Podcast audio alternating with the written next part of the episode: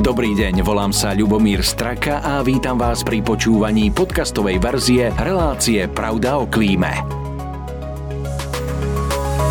Reklamným partnerom tejto relácie je spoločnosť Veolia. Staráme sa o svetové zdroje. Sen o vlastnom rodinnom dome snívajú zrejme mnohí z nás. A ak sa ho už rozhodneme plniť, chceme, aby bol čo najdokonalejší. Ako sa to však dá sklbiť so vzťahom k životnému prostrediu? A čo je dôležité preto, aby sme svoje sídlo budovali dlhodobo udržateľné? Dnes sa na túto tému v rámci cyklu Pravda o klíme porozprávam s mojim hostom, ktorým je Lukáš Svoboda zo spoločnosti Haberl. Dobrý deň, prajem. Dobrý deň, ďakujem veľmi pekne. Pán Svoboda, poďme na to dnes už teda na vlastné oči. Všetci vidíme, že tá klíma okolo nás nie je tak, ako bola niekedy a dejú sa klimatické zmeny.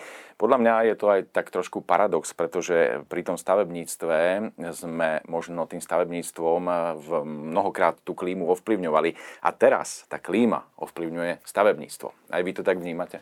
Určite to vnímame. Trendy v podstate v stavebníctve sa za posledné 10 ročia menili podstate videli sme obdobie desiatkov rokov dozadu, kedy sa budovala výstavba sídliska, zahusťovanie, v podstate stavebníctvo bolo ako keby trendovo to, čo znečisťuje a čo spôsobuje v podstate veľké znečistenie, či už to bola výstavba ako taká, alebo tie trendy, to znamená budovanie hlavne teda sídlisk, ničilo veľa zelene a dospeli sme do štádia, kde sa budovalo nepoviem hlava, nehlava, ale ten, ten rozvoj tých miest fungoval ako fungoval.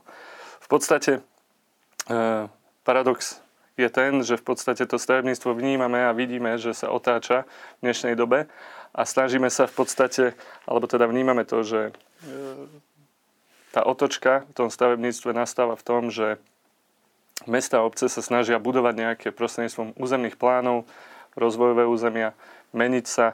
A to isté sa deje v podstate aj čo sa týka, čo sa týka zastávanosti, čo sa týka budovania parkov, čo sa týka, čo sa týka verejných priestranstiev, ktoré, ktoré momentálne vnímame ako asi takú najcitlivejšiu tému, pretože sme svedkami momentálne pri, pri momentálnych situáciách, pri väčších dažďoch vidíme, ako sa ulice vytápajú a tak ďalej.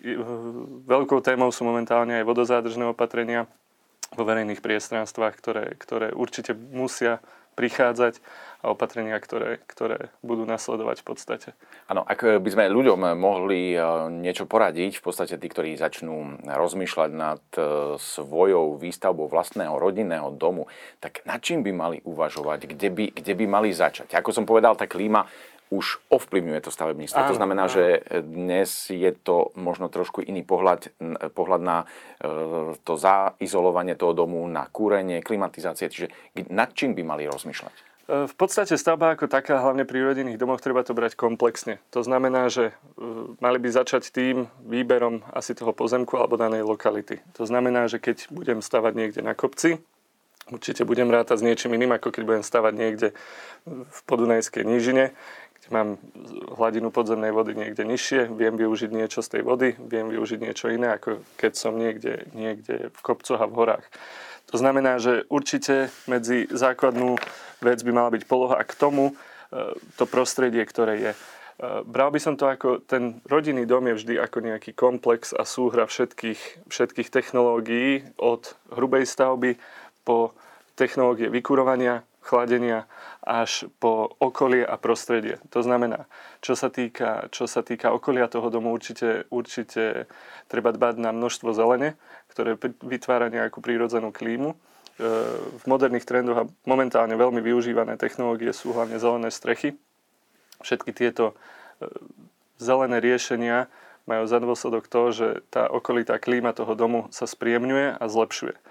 Takisto, e, čo sa týka materiálov a skladby e, materiálu toho domu.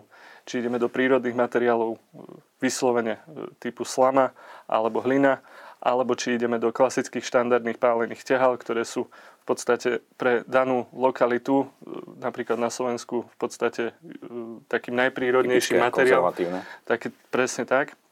Alebo či pôjdeme do nejakého železobetónového domu, všetko to hrá rolu. Takisto návrh toho domu by mal reflektovať e, v podstate rodinu alebo obyvateľov toho rodinného domu. To znamená, že určite sa treba pozerať na to, koľko ľudí bude v tom dome bývať a k tomu prispôsobiť v podstate rozlohu toho domu aby bola dostatočne efektívna.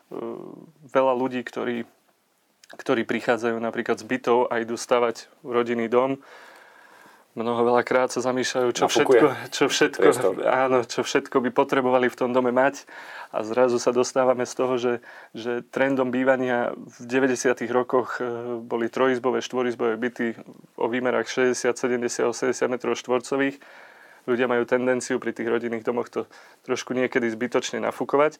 Tým pádom sa stáva ten dom aj neefektívny, čo sa týka napríklad udržateľnosti vykurovania vysokých energií, spotreby tých energií a celkovo tá starostlivosť o ten dom si myslím, že potom narastá. Čiže, čiže veľko za hospodárnosť toho domu. E, potom sa treba zamyslieť určite po, po výberoch, nejakom, nejakom návrhu toho rodinného domu, ísť do akých technológií človek chce ísť a aké technológie mu dokážu pomôcť. V dnešnej dobe už v podstate e, sme, sme technologicky na úrovni, kde tie domy dokážu ovládať, či už je to vykurovanie, či už sú to rôzne pomôcky ako tieniaca technika. Všetky tieto veci už dokážu pomôcť aj tej klíme toho domu a dokážu zefektívniť jeho fungovanie. A nie je to tam, ako to bolo niekedy pri autách, že kým tie auta boli jednoduché, dali sa veľmi rýchlo opravovať a dnes je už auto plné elektroniky, tak tohto sa trošku ľudia boja, tých technológií, že ak niečo vypadne, tak nebudú si vedieť sami poradiť a dnes ten e, servisný technik, no nie je to práve najlacnejšia záležitosť. Nie je to najlacnejšia záležitosť, je to pravda. Vnímam to skôr, alebo vnímame to skôr tak, že keď je dobrá príprava, tak tá technológia dokáže, dokáže pomôcť.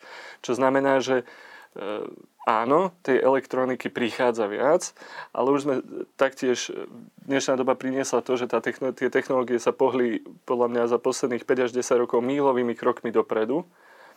A nemyslím si, že, že tie technológie sú už natoľko kazové alebo, alebo majú nejaký vplyv na nejakú prevádzku.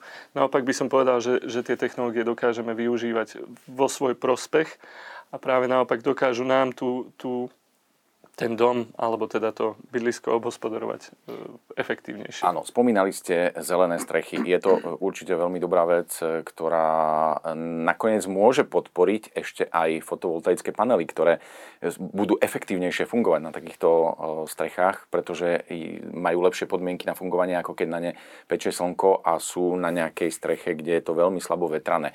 Ale to znamená, že by sme všetci mali ísť do plochých striech namiesto sedlových? Um Nemyslím si. E, v podstate, ak e, záleží, vždy záleží na tom, kde sa nachádzame a taktiež od lokality tej výstavby. To znamená, že keď sme, vidieť to v podstate, vo svete tento trend vidíme, čo znamená, že keď ideme do hôr, ideme skôr do, do nejakých kopcov, tak vidíme trend tých šikmejších striech. Keď sme niekde tu na rovine, tak v podstate tou plochou strechou si vieme zase zadržať nejakú závlahu, vieme, ich, vieme tú vlahu z tej strechy ploche využiť a vieme efektívnejšie v podstate ovládať tú klímu prostredníctvom napríklad tej zelenej strechy. Áno, čiže t- v mestách určite... V mestách je to určite je prínosom. To určite, určite je to prínosom.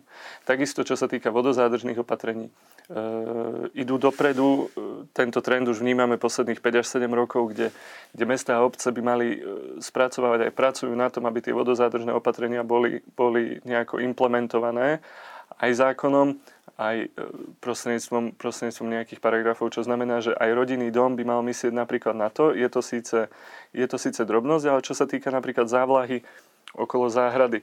Vodozádržné opatrenia znamenajú, že nejaká voda, ktorá mi spadne na spevnenú plochu alebo na strechu, je zvedená centrálne do nejakej zbernej nádoby, z ktorej dokážem efektívne čerpať tú vodu na to, aby som polieval záhradu, aby som nevyužíval napríklad pitnú vodu, ktorej v dnešnej dobe je to veľká téma, ubúda a je nedostatok, takže, takže viem to využívať. Otázka je, či by som nemal k tej e, nádrži, kde zberám ten dáž, pripojiť ešte nejakú čističku, nejaké filtre, pretože to, čo nám padá z vrchu, e, tiež môže byť problémom pre tú zeleninu a ne každý asi chce konzumovať. To je pravda. To je pravda a tu sa dostávame presne do tých technológií, ktoré nám zase pomáhajú. To znamená, že nejaká filtrácia a tak ďalej, to sú, to sú jednoducho technológie, ktoré pomáhajú k tomu, aby sme dokázali využívať napríklad tú dažďovú vodu na spätné polievanie, či už je to záhradka, či už je to, či už je to trávnik. v podstate dostávame sa do sveta, kde si vieme už prostredníctvom tej technológie pomôcť na toľko, že vieme z retenčnej nádrže čerpať vodu na polievanie, keď nám dojde, máme záložný zdroj, stále pitnú vodu, ale primárne, aby sme využívali tie obnoviteľné zdroje, ktoré sú. Na spachovanie, prípadne aj na to sprchovanie, ak je mierne Takisto. očistená a upravená. E, spomínali ste o e, tie plochy, to je veľmi dôležité tá rozloha toho domu. Dnes sa často hovorí aj o modulových domoch a to je taký nový trend, ktorý vlastne trošku tých ľudí aj vedie k tomu, na akej ploche by mali bývať. To znamená, že e, niekedy sa stavali, vidíme to na Orave, trojgeneračné poschodové domy, ktoré dnes veľmi ťažko vykúriť, aj keď mnohí prechádzajú na tepelné čerpadla, ale dnes je ten trend skôr taký, že sú to modulové domy a um, ten trend ide k tomu, že kým sme rodina, my môžeme mať tie moduly 4, e, napríklad 5, ale keď tie decka odídu, ja si môžem tie 2-3 moduly predať. To znamená, že e, aj stavebne tie domy už sú nachystané tak, že e, volajme ich mobilné, aj keď ľudia nemajú radi pojem mobilné áno, domy, lebo áno, sú konzervatívni. V každom prípade je to veľmi praktické. Áno, vo všeobecnosti slovenský klient, alebo teda kupujúci nehnuteľnosti je konzervatívny. Dbajú v podstate na to, aby stavali z tých štandardnejších materiálov. Čo sa týka modularity, určite to v sebe nesie veľa výhod. E, vo všeobecnosti prefabrikácia ako taká na stavbe dokáže e, ušetriť životné prostredie asi, asi najviac, čo znamená, že či už sa bavíme o nejakej železobetónovej prefabrikácii, kde, kde eliminujeme tú uhlíkovú stopu asi, asi najviac tej stavby, až po modulárne menšie domy. Určite to nesie so sebou veľa, veľa pozitíva. E, modulárne rodinné domy určite majú, majú do seba niečo v zmysle, ako presne spomínate, tie rodiny by mali vždy, alebo teda obyvateľia toho domu by mali vždy zvážiť tú rozlohu, ktorú reálne využívajú.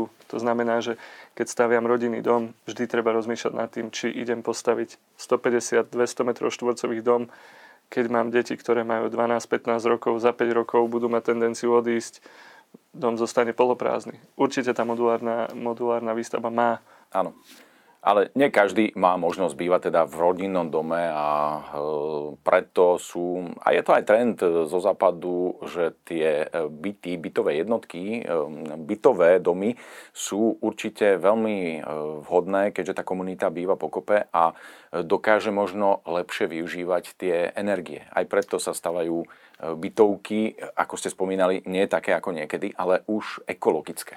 Áno, čo sa týka, čo sa týka výstavby e, developmentov, alebo teda rezidenčných nehnuteľností s viacerými bytmi, tu sme sa taktiež pohli mílovými krokmi za posledných 5 až 7 rokov. Vidíme to vo využívaní v mnohých projektoch, či už sú to zelené strechy, zelené fasády, až po hospodárnosť tých budov. V podstate venujeme sa tejto téme aj u nás.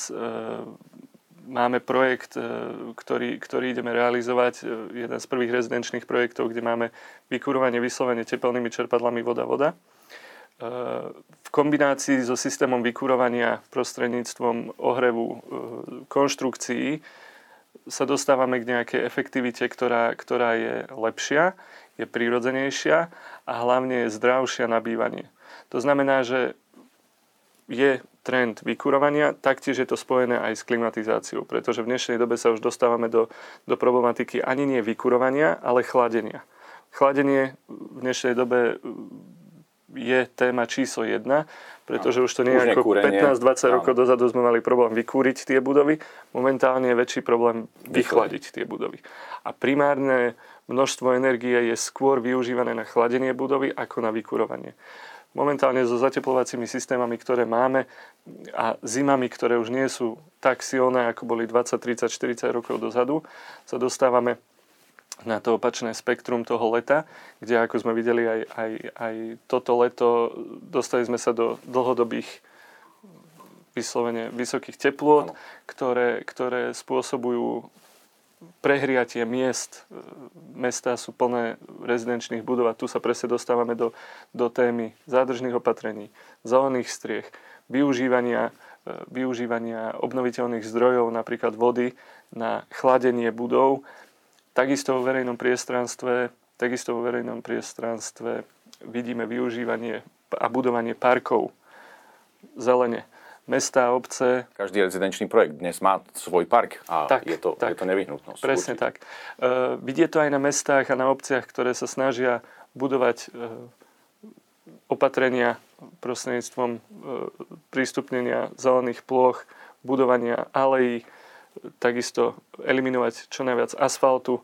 Aj koeficient zastávanosti v mnohých mestách je tak. veľmi striktný takýmto spôsobom. Tak. No v každom prípade aj e, v tých, v tých bytovkách ideme dopredu, snáď len už aby sme ustražili e, to odhlučnenie tých stien od susedov, lebo to je asi taký najcitlivejší, áno, áno, áno. najcitlivejší problém bytoviek, inak sme na tom veľmi dobre. E, myslím si taktiež, tie trendy, vravím, a tie technológie a trendy posledných rokov išli mílovými krokmi, kde sa bavíme už pri rezidenčných výstavbách sa bavíme o polointeligentných budovách, ktoré majú svoju hospodárnosť, kotóne, ktoré spravujeme, nabehli na technológie, dokážeme centrálne regulovať na diálku, vykurovanie, chladenie. Pohlo sa to mílovými krokmi. Áno, super, veľmi príjemná debata s vami. Ďakujem veľmi pekne za to, že ste prišli k nám do štúdia. Verím, že sa ešte k niektorým témam s vami dostaneme v budúcnosti, pretože tých tém je naozaj veľmi veľa, ale čas je veľmi krátky. Takže ešte raz veľká vďaka za to, že ste prišli. Ďakujeme za pozvanie. Ďakujem pekne a lúčim sa aj s vami a teším sa na vás pri ďalšom vydaní relácie Pravda o klíme. Pekný deň. Reklamným partnerom tejto relácie je Veolia Energia Slovensko.